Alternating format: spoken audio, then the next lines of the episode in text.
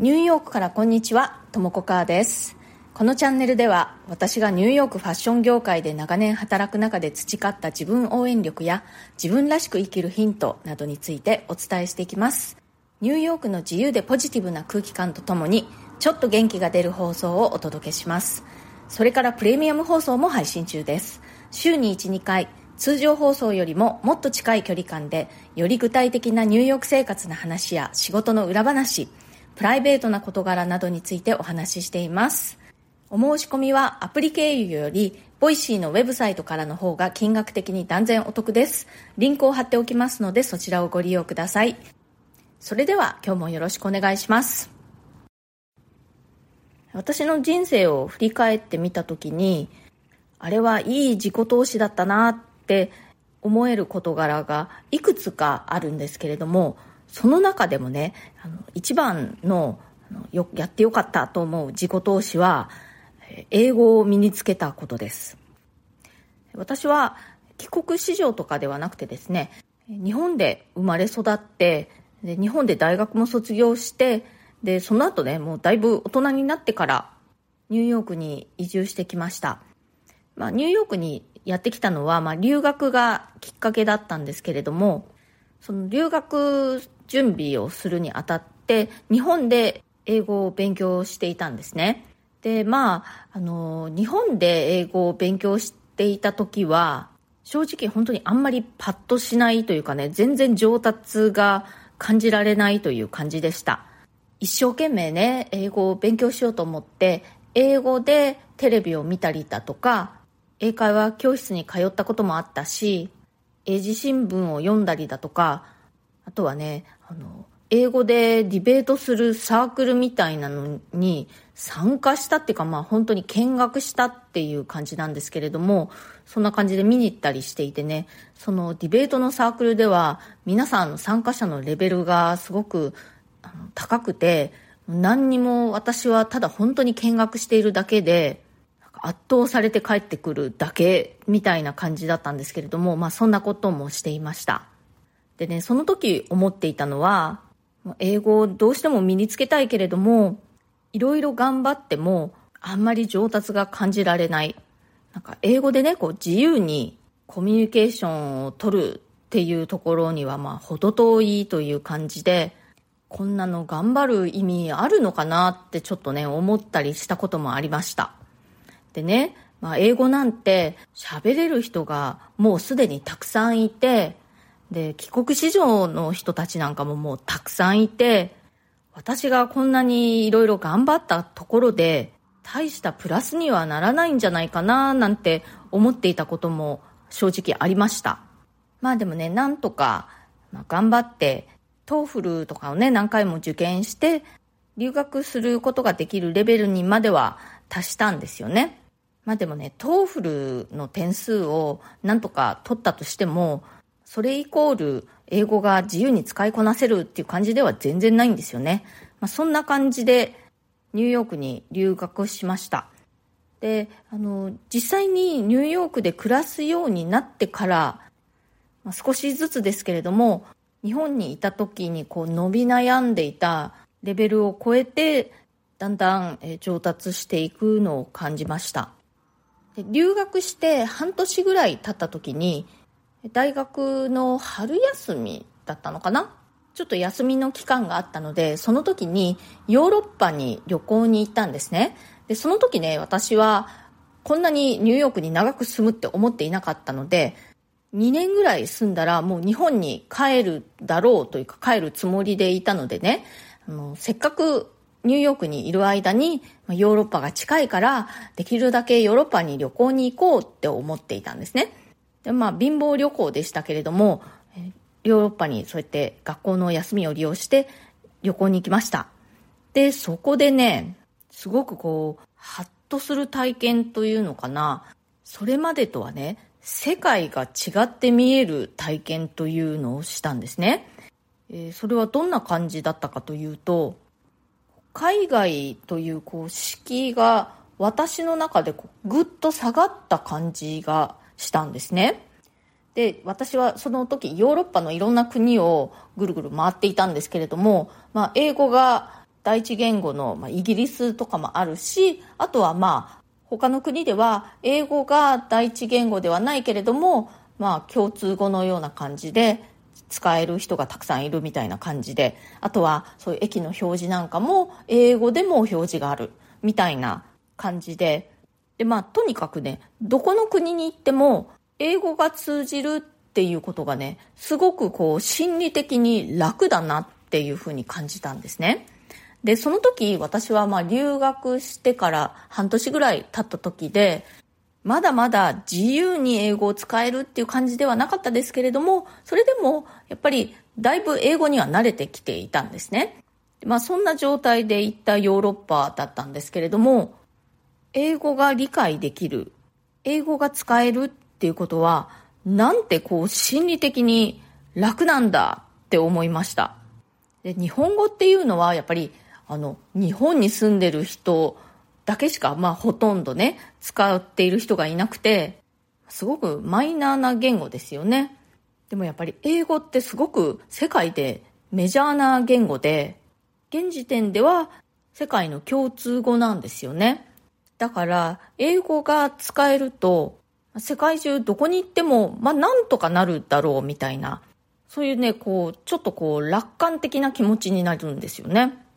で、そのヨーロッパ旅行中ですね、私は、まあ今考えてみると、そんなに私の英語、まだまだ大したことはなかったですけれども、それでも、どこに行っても、まあ英語でなんとかコミュニケーション取ればなんとかなるみたいな楽観的な気持ちを持つことができるくらいには英語に慣れていました。で、それで思ったのがね、英語が母国語の人たちって、なんかもう最初からこういう気持ちで世界に対して感じているんだって世界に身構えることなくね敷居低く感じているんだろうなって思ったんですねそういうことってそれ以前には考えたことがなかったんですけれどもその時本当にねこう体感としてそれを感じてそれがね、非常にこう、強烈な印象を私に残しました。で、その時に、私は改めてね、やっぱり英語勉強した意味あったのかもって思ったんです。なんかね、こう、世界に対しての気持ちの持ち方が変わるっていうのかな。海外に対してこう、なんかこう、フラットに見ることができるようになったというか、あまり身構えないでね、いられるようになったという感じがしました。で、まあ、その後、私はずっとニューヨークでね、ファッションの仕事をして、まあ、ずっとアメリカ企業で働いていたので、もうずっと英語ですね。なので、まあ、仕事上だとか、あとは生活面でね、特に不自由することなく英語を使うことができるようにはなりました。でもね、やっぱりそれは、あの母国語である日本語と同じレベルかというとそうではないんですね。私の英語はやっぱり第二外国語であって、特に何もこう考えずにね、何でももう喋ったり理解したりすることはできるんですけれども、でもやっぱりこう、母国語と同じレベルになるっていうことはね、もう一生ないと思っています。それでも、やっぱりその私がずっと前にね、そのヨーロッパ旅行で感じたような世界に対してこうあまり身構えないでいられるような気持ちだとかそういうのはねあのすごく私にとって大きな意味があったと思います私の英語はね本当にネイティブの英語ではないし私より英語が上手な人だってたくさんいるんですけれどもそれでもやっぱり英語を身につけてよかったなって思います。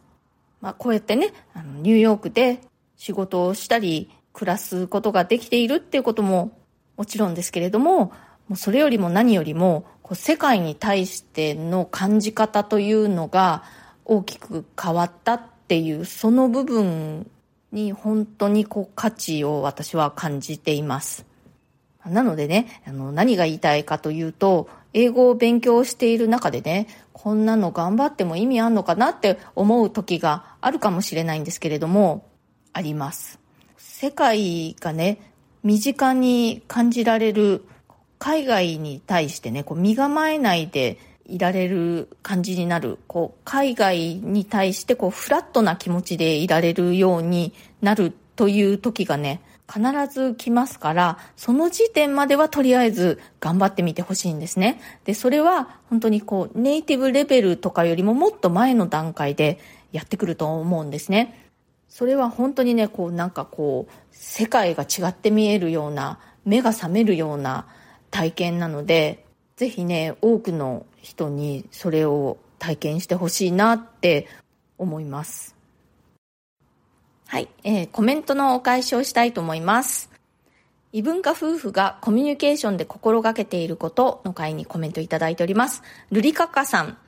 ごきげんよう、ルリカッカです。I'm not a psychic. 私はこれと同じようなことを気に食わないことがあると貝のように口を閉ざしてダンゴムシのように丸まってしまう娘に向かって頻繁に口にしています。その割に自分はちゃんと自分の思っていることを伝えているかな？察してちゃんになっていない？見つめ直すきっかけになりました。ありがとうございます。はい、ルリカカさん、コメントありがとうございます。そうですよね。こう気をつけてないとね、こう、察してちゃんとかこう構ってほしいみたいな、特にやっぱりこう親しい間柄、パートナー、ね、夫婦とか、あとは親子とか、そういう間柄だと、やっぱりちょっとこう甘えてもいいみたいな気持ちが出るので、そういうふうにしてしまいがちっていうのあると思うんですけれどもね、やっぱりそう、うん、ちゃんと言葉で伝えるべきなんですよね。うん、私もやっぱりその夫にね、何回も、I'm not a psychic って言われたことで気をつけるようになりました。やっぱりね、あの、ルリカッカさんのお嬢さんも、ルリカカさんに対して、そうやってちょっと甘えてるんですよね。きっとね。まあでもそうやって、ルリカカさんに何度も言われていることで、それじゃダメなんだって気づいてくれるといいですね。はい、今日は私の人生でね、自己投資としてやって一番良かったなって思っていることはやっぱり英語を身につけたことで、それによって世界の見え方が変わったっていうところがやっぱり一番大きな収穫だったなと感じています。で、そこに至るまでには、こんな英語なんてね、こんなたくさんの人が勉強しているのに、帰国子女でもない私が少々頑張ったってどんな意味があるんだろうって思ってしまったこともやっぱりあったので、もしかしたらね、皆さんの中にもそんな風に感じている方いらっしゃるかもなと思って、えー、お話ししてみました。今日の放送が気に入ってくださったら、チャンネルのフォローや SNS でのシェアなどもしていただけるととっても嬉しいです。いつもね、ツイッター等でシェアしてくださってる皆さん、本当にありがとうございます。それから、コメントやご感想、ご質問、リクエスト等、お待ちしております。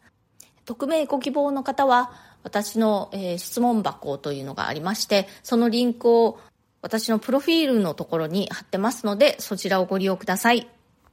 今日も最後まで聞いてくださってありがとうございました。それではまた次回、ともこかーでした。